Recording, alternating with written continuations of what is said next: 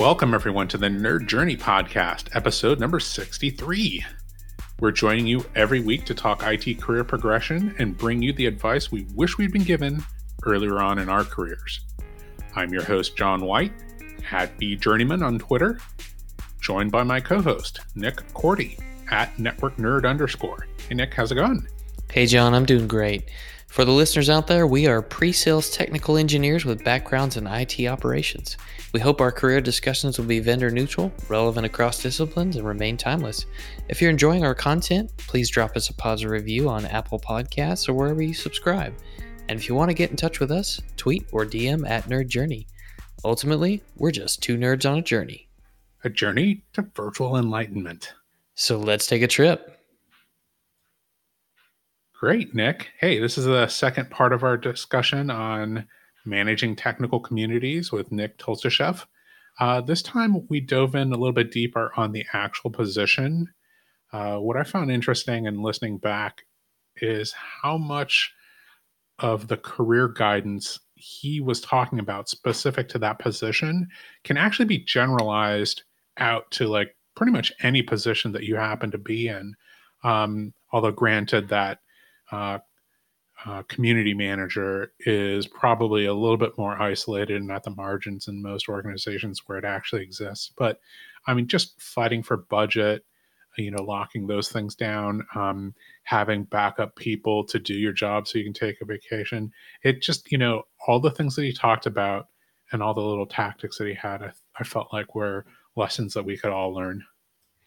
I completely agree. And if you remember, Nick talked to us about his integrated approach to work and personal life in episode 62. Some people like to set strict boundaries there. But in this particular episode, he's going to go deeper through the work life balance aspect of the community management job. And I, that was one of my favorite parts. So I won't spoil it. Here we are with part two of Nick Tolstashev.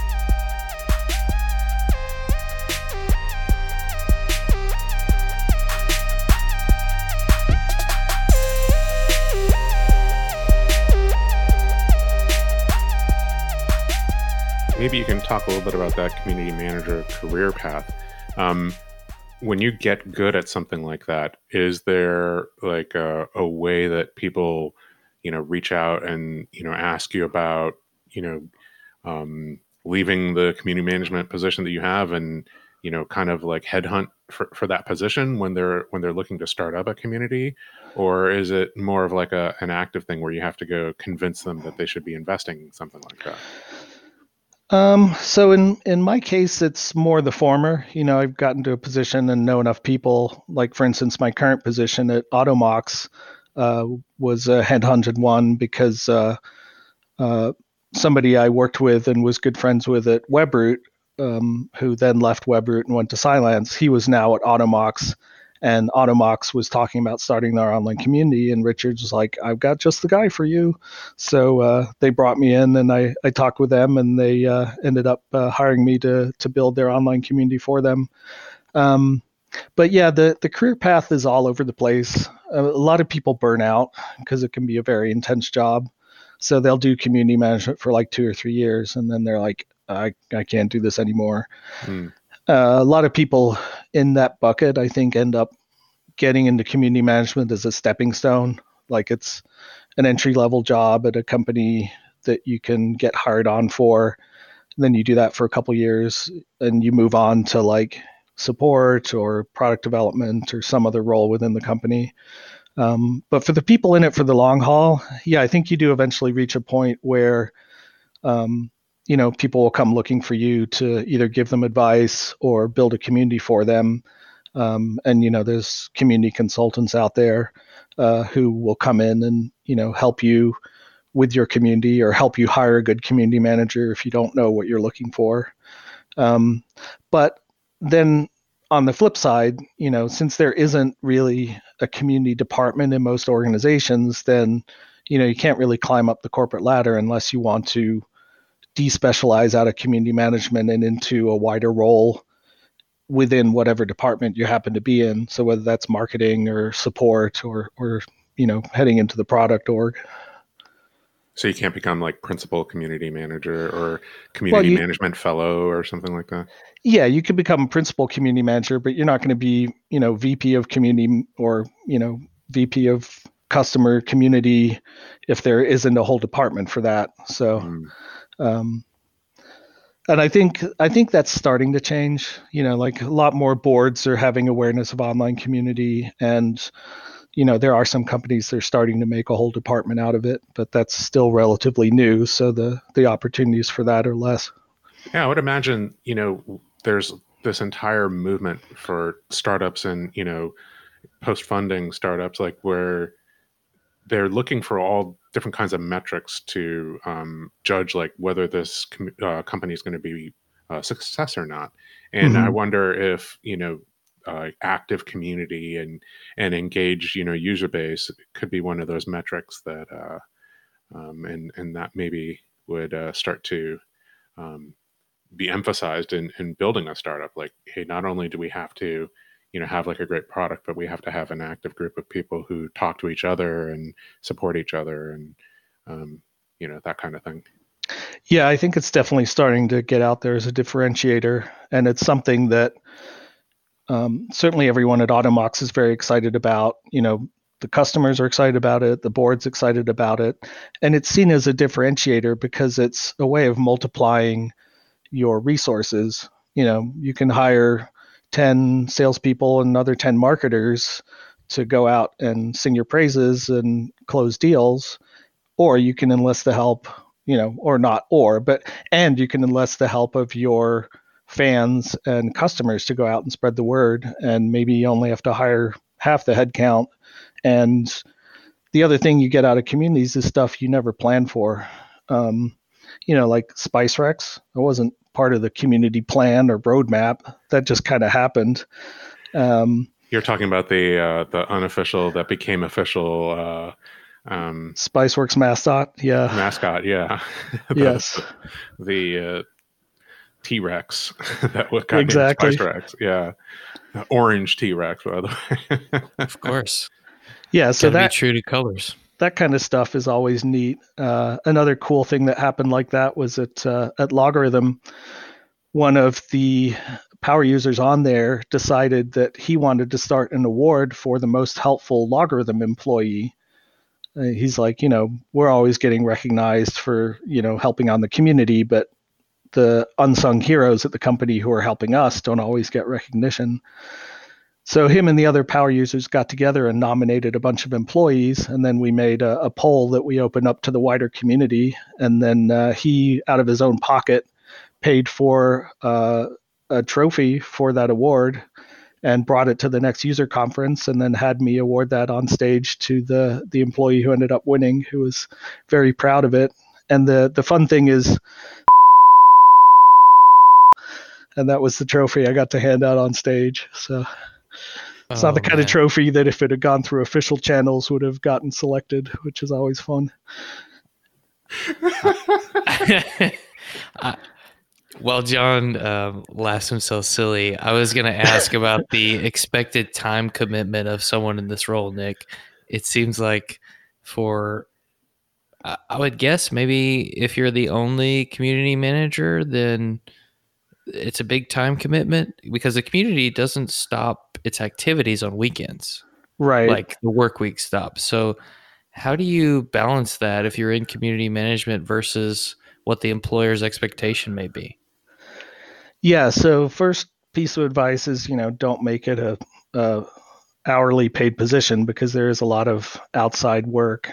And again, you know, some people take a more it's the weekend, it's my time, I'm not checking my email, but I consider it a more holistic kind of way of living my life. So, you know, I'll get stuff that I'll have to handle after hours because you never know when an emergency is going to happen. Um, and in fact, over time, you start to develop a sixth sense for your online community. So you'll get a niggling feeling that, hey, maybe I should go check my emails and see what's going on in the community. And it may be, you know, nine o'clock at night. And I just happen to to check in when there's something going down, some big flame war or some emergency, and then I can respond to it right then and there and not have to wait until the next day. So, yeah, I would say it's definitely definitely something that has a lot of kind of after hours work. Um, again, in a B2B type community, the traffic tends to be during the workday, which is convenient. But yeah, if it's a more hobbyist community, people are going to be posting evenings and weekends. Uh, and then the other thing that helps as a kind of solo community manager is, you know, you will have discovered and kind of uh, developed a network of power users on your community. And once they reach a certain level, you can give them uh, moderator privileges so that if they see something egregious before you do, they can take care of it right away. And then you can just look at all the, the moderator actions as a, a backup to make sure nobody did the wrong thing. It sounds like um, you're you're describing uh, almost like a, an IT support role. like, uh, is, is, there something then about how, like the minimum size, you know, community management department that you should have? Like, uh, two or three people like you don't like investing in one person sounds like a like a recipe for burnout or or a neglected community. Yeah uh, most places you know if they have the budget for a full-time person and a serious community platform they're ahead of most companies out there. So i don't often have the luxury of being part of a team um, the benefit there is you know you can go on vacation and have coverage and you know, or take a sick day or be out with the flu for a week and you're not having to manage the community while you're recuperating or trying to take a vacation. Um, and what I typically do in those situations is I find someone else within the community who's or within the company who's really passionate about community, and I kind of have them as my informal backup. Um, and again, it's like building a community is a lot like fishing. You're trying to land kind of the big fish. You're casting your net out there and you know people come and go but then there are the people who are going to stick around and be really big contributors. And that's true both from within your customers but also from within the company there's going to be random people in random departments who just get community and love it and will be on there and those are the people you can develop internally as your backup and your resources you know, kind of in a skunkworks fashion. You know, it's not through official channels. And I think a lot of that's just because by its nature, community is very, very in contrast to a standard organizational structure. You know, it's like there's no there's no barriers to talking to people. It's not like you got to get time on the CEO's calendar to talk to them. You're talking to people from all different walks of life. And similarly, within inside the company, it's like you might become friends with somebody because of a shared interest, um, or you know you just get along well, and they may work in some other department. So it's it's very much a a lot of things end up being ad hoc just because of the nature of community, not just because it's underfunded in a lot of cases. Yeah, that makes sense. I I, I wonder. I man, oh man, you said something there that I it really I had like a deep, interesting question, but I, I honestly cannot think of what it was because like what you said just last like kind of overrode it. Um, uh, Nick Korte, say something while I try to recover. I like the idea of uh, you know expanding your supportability of the community by leveraging the moderators and yep. you're getting people to freely volunteer their time. They don't get paid for this. Yeah, at least they didn't in Spiceworks. Yeah, they don't get paid to to help keep the community. Uh, I guess we'll say in line and up to the standards and uh, rules that are applicable to what you want it to be. Right. Yeah, they care enough. And that's where the social contract piece of it comes in, at least in my mind, is like yeah, people are volunteering their time for free, and you know you could consider them as unpaid employees in some senses. I mean, some people, like uh, we had a guy at WebRoot, like he's on disability, and he just, you know, he doesn't have to worry about his day-to-day paycheck because he's unable to work, and he's a Canadian, and they have a good social safety net. Um, and he gives back by just going into online communities and helping people learn about online security and antivirus and you know how to protect their systems and how what to watch out for and that's that's what he does all day every day because that's how he stays busy and engaged, uh, you know, despite not being able to to work a full time day job. I'm sure not all companies, you know, just want to invest like an infinite amount of money into communities, right? right. So when you're fighting for budget, how is it that you can measure success of a community um, and show that to the organization writ large? You know that you know investing you know just a, a, few more resources you know even if it's a slice of like you know uh, a support person's time or hey we should get budget to like dual fund you know somebody for support so they can straddle the phones and answer questions you know in the community you know that kind of thing. Uh, what are some of the, the typical metrics that that that you can go to the organization with yeah, so uh, a lot of it is showing value to the bottom line. Um, so especially if you have some kind of formal advocacy program where you're spending money, you know, giving swag and you know flying people into headquarters because they're great community members, um, you can look at their rate of renewal of the product and it's like you know in the high 90s versus whatever the average you know 78% is for your rest of your customers um, so there's that direct benefit, right? The being a engaged community member means you're going to stick around and renew next year, and you know tell all your friends about it. And um, the other more tactical metrics, typically you look at you know number of engaged users. So who are the people that have logged in in the last month? Um, you know you look at your page views you look at your traffic um, you also look at things like um, are questions getting answered so if people come in and ask questions and nobody answers, they're not going to come back and your community is going to die off. So you look at what the reply percentage is. So of the questions that got asked, what percentage got some kind of reply? You know, it might not have fixed their problem, but at least somebody took the time and trouble to come in and be like, hey, let's see if I can troubleshoot this with you or find you an answer. Um, and then what was the next piece? Sorry, my train derailed. My turn. Um, and then the the other benefits I typically talk about is things like feedback on the product. So having a idea section of your community where people can suggest features or ask for solutions to a problem that they have or use case, and then other people can vote those up if they agree, and then you can have conversations in the comments about how we would implement this feature or you know what would be the exact benefit and the product managers can go in there and have that direct conversation.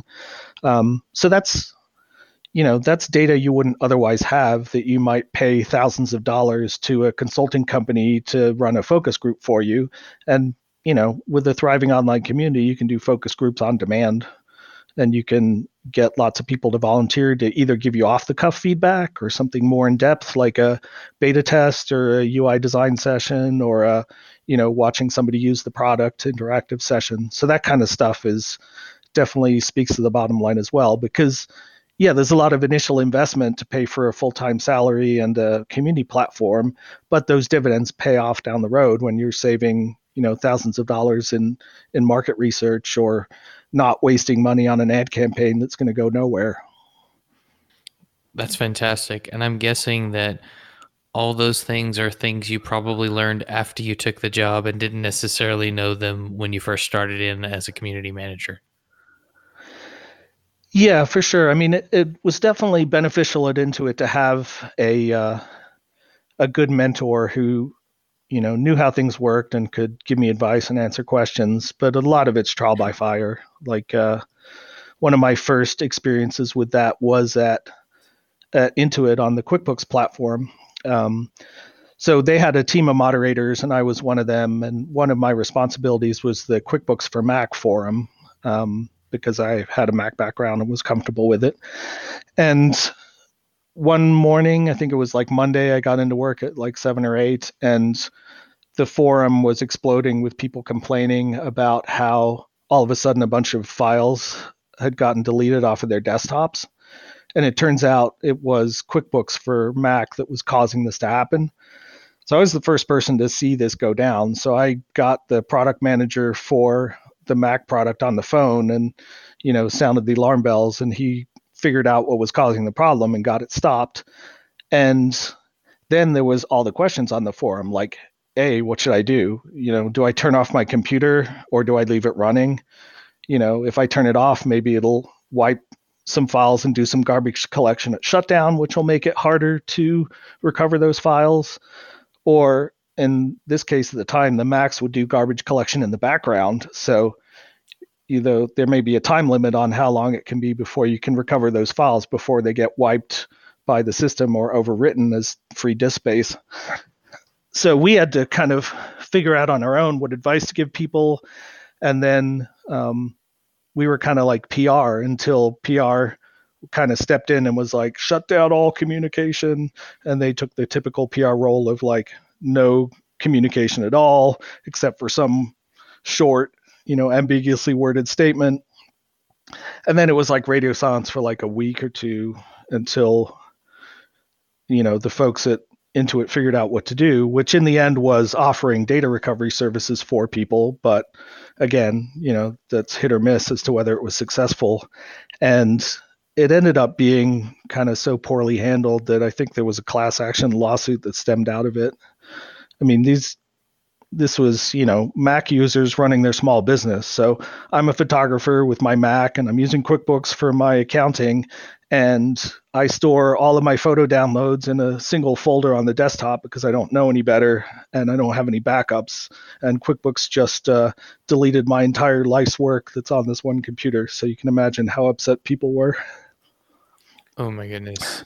Oh, yeah. Oh, but yeah, that I was getting like quoted in newspaper articles, like stuff I would post on the forum would end up with my name and quotes on it in articles about this disaster because it did make the news. So at that point, I was like, oh, I really better know what I'm doing here because, you know, whether QuickBooks intended it or not, I'm kind of the de facto PR person until PR steps in. So you have to kind of learn how to handle those situations and now I'm much better prepared. So anytime I go into a new company, I'm like, all right, do you have a disaster plan? If not, let's write one and figure out all the people that we need to call and have some policies in place around, you know, how often are we going to communicate with people through which channels, updating them on, uh, you know, whatever's happened, whether it's a data breach or, you know, the CEO got in a car wreck. It's like there could be any number of disasters that um, would be you know affecting the company you work for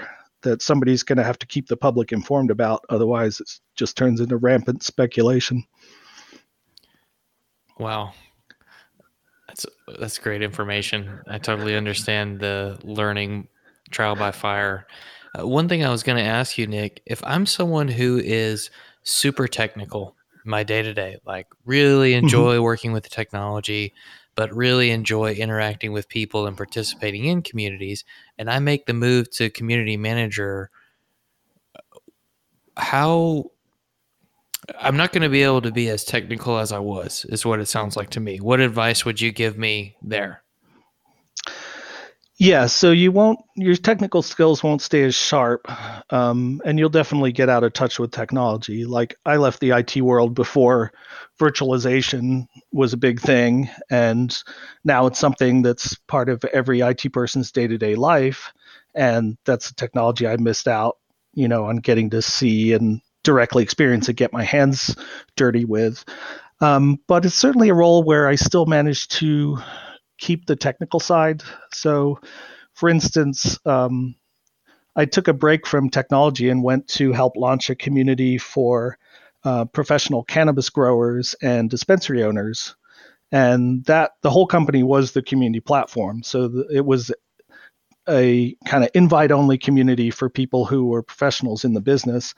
And since it was a startup of three of us, you know, I was doing all the tech work on maintaining the community platform and making sure it was backed up and dealing with any technical issues that arose, and also making sure, you know, that we had good backups and that they were tested restores and you know working with integrating stuff from the community into other products like you know getting the little intercom widget working on the page or you know sending data back to our cms from the community when people registered.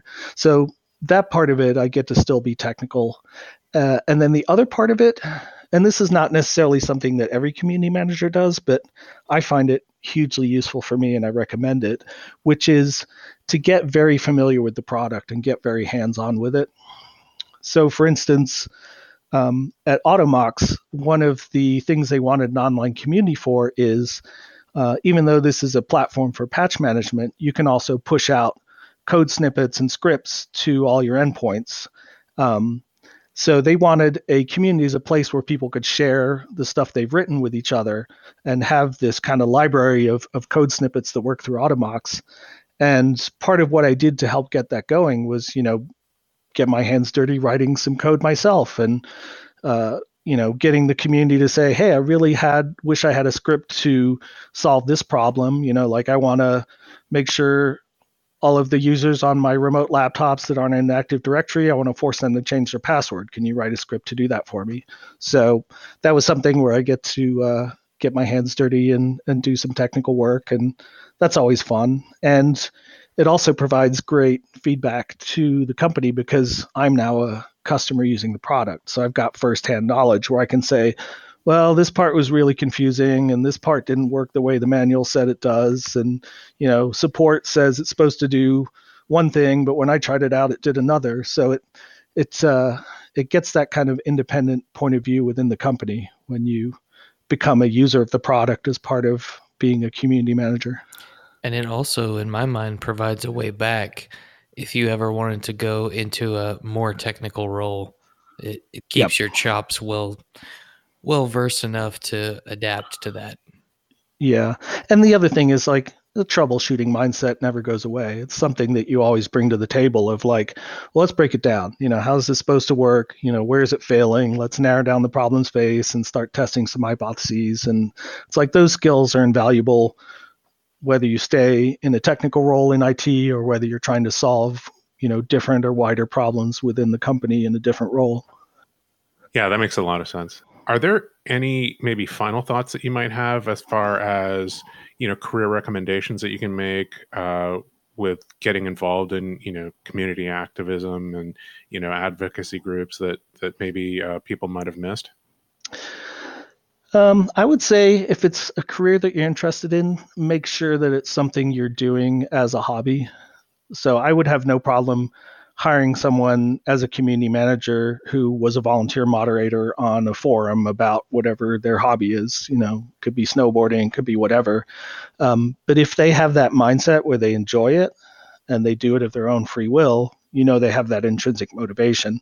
You know, the skills and the other stuff you can teach, um, but you know you're going to have that interest. So I would say before you, you know, jump into a career switch, do that for two reasons. One, to see if you like it and two you'll get some background experience that you can actually use on your resume and use as a way to get into the field because there is definitely a demand for community managers out here. I know that talent out here in colorado is pretty uh, pretty tight. So it's a great time if you're wanting to make a career switch to kind of um, make that jump.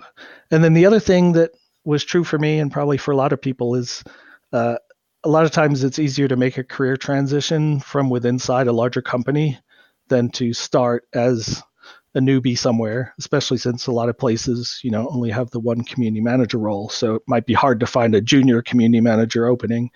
Um, so doing that as, a, as an internal transfer to another team, a lot of times, uh, or just, you know, if you are interested in that, and your company already has a community manager, you know, become one of those informal people I talked about who participate on the community because they love it, and then I'll just end up training you in community management and making you my uh, informal backup when I go on vacation, and that's some again some good experience you can put on your resume.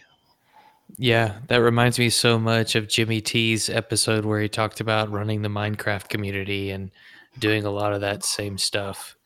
It's interesting he didn't he didn't actually go into community management, but he definitely has the skills. So so much relatable experience in all these different things we do, whether it's personal or for for our full time job. Yep. And even if you don't end up becoming a community manager, you definitely learn some great skills that are going to work in any role. And I like to tell people that I feel that community management is the purest form of leadership because you don't have any leverage Like your boss has your paycheck over your head. You don't do what he or she says, then your career may be over. Or you may be fired. Um, so you're going to do what they say, even if you don't think it's a good idea or if they're not particularly inspiring in their speech to try and get you on board. You're going to be like, yes, sir, yes, ma'am, I'll get right on that. So in the community, you know, if I try and be heavy handed and tell you to do this or else, you're going to be like, I'll go somewhere else and hang out in some other online community. So you really have to develop those key leadership skills of motivating people and inspiring them and getting them on board for something that's not at all tied to money. Um, and you know those are skills that you need even when you are someone's boss and you're paying their salary because they found that you're not going to have happy employees unless you are actually motivating and inspiring them uh, if you're just telling what to do because you're the boss then you're going to end up with some uh, pretty subpar performance. That's a really good definition of leadership actually getting people to do things without you know the leverage of uh, money or their job or their future in your hands. Yeah exactly. And I think, you know, uh, whether we end up in a future with universal basic income or whether we end up in one with killer robots, uh, with the killer robot side, we don't have to worry. None of us have jobs because we'll all be dead. But in a world where everybody's basic needs are met, how do you enlist people to help you with a project or something you feel inspired and passionate about? You know, you're going to have to enlist those people without, you know, handing them money because they've already got that covered. Uh, and there's a fascinating book on this um, by a writer called Cory Doctorow, who's also a blogger on Boing Boing. And he wrote a book called Down and Out in the Magic Kingdom, which is about the near future where there is universal basic income. You know, like anybody has an apartment and their health care and their basic food needs met. But if you want any luxury goods, you want a fancy mansion, you have to earn currency and the currency in that book is earned by people appreciating what you do. So every time I look at a painting that you painted, you get currency from me. Every time you read a book that I may have written or a blog post, I get currency from you. And everybody's wearing these kind of augmented reality goggles to keep track of all this. So it's an economy of attention. And the uh, the currency he calls Whuffie, which is uh, a nice uh, nice silly name for it but uh, it's the story of a project of restoring Disney World to its 20th century glory and how he enlists the help of all these people to uh, come together and do this project. And he rises to fame and has his 15 minutes of fame. And then uh, I won't spoil any of the rest of it, but it's a, it's a nice, it's a book I think about often when I'm doing community management in that terms of uh, attentional economy and that kind of social contract. Oh man, I, I, I must have passed that book so many times in, in a bookstore. Okay, showing my yeah. age again.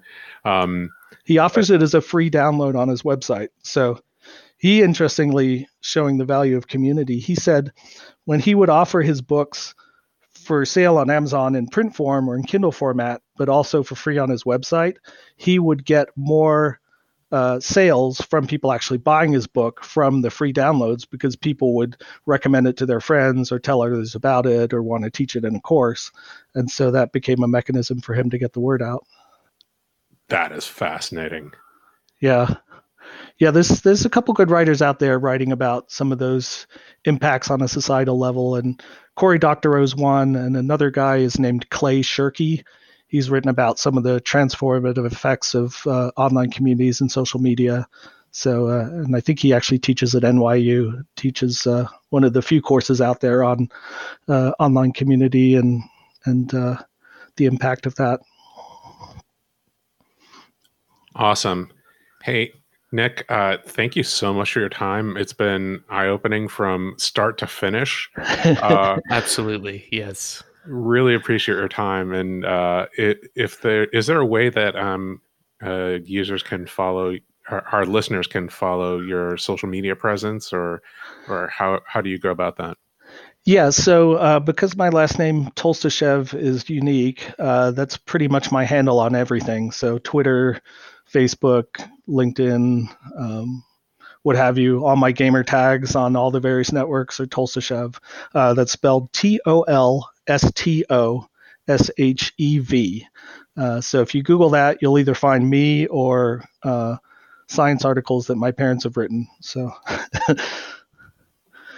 it's a strange mixture of uh, biotech from my parents' work and uh, funny pictures of me in Spiceworks costumes or on stage in a yellow tuxedo at Spice World. awesome, awesome, Nick. Thanks again so much for your time. Really appreciate it. You're welcome. Oh, and I should plug the company I'm working for. So if you Oh, go yeah. to uh, community.automox.com, uh, we've got you covered in terms of uh, talking about patch management and uh, automating that. So uh, if you want to come check out what I'm doing today, that's where I hang out most of the time. Very cool. We'll definitely dive into that. Excellent. Thanks very much. Thanks.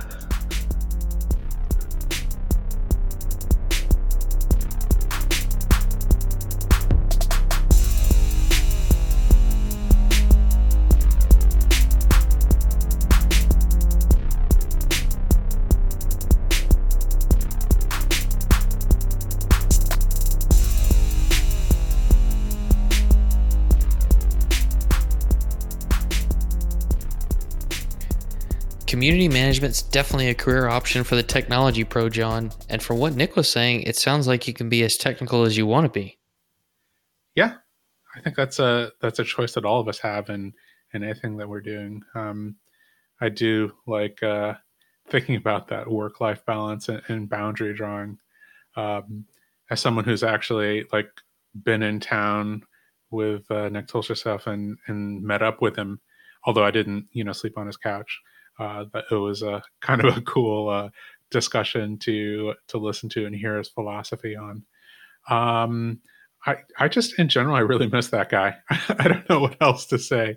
I love chatting with smart people with interesting, relevant things to say. And uh, you know, we need to do more of that.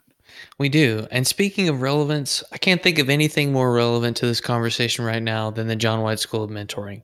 If you're out there and you're in need of some guidance, mentorship, there's no greater resource out there. Send that tweet out to at Nerd Journey today for pressing and packaging. Okay. Anything else pop in your mind before we get out of here? No, sir. Just a reminder that we want people to subscribe and give us a positive review on Apple Podcasts or wherever you're listening. We want to know if we're being helpful and are always looking for interesting questions to ponder. We're collectively on Twitter at Nerd Journey. All right. Farewell, listeners. Uh, tune in next time as the journey continues. I'm John White at vJourneyman for Nick Korte at Network Nerd underscore signing off. Adios.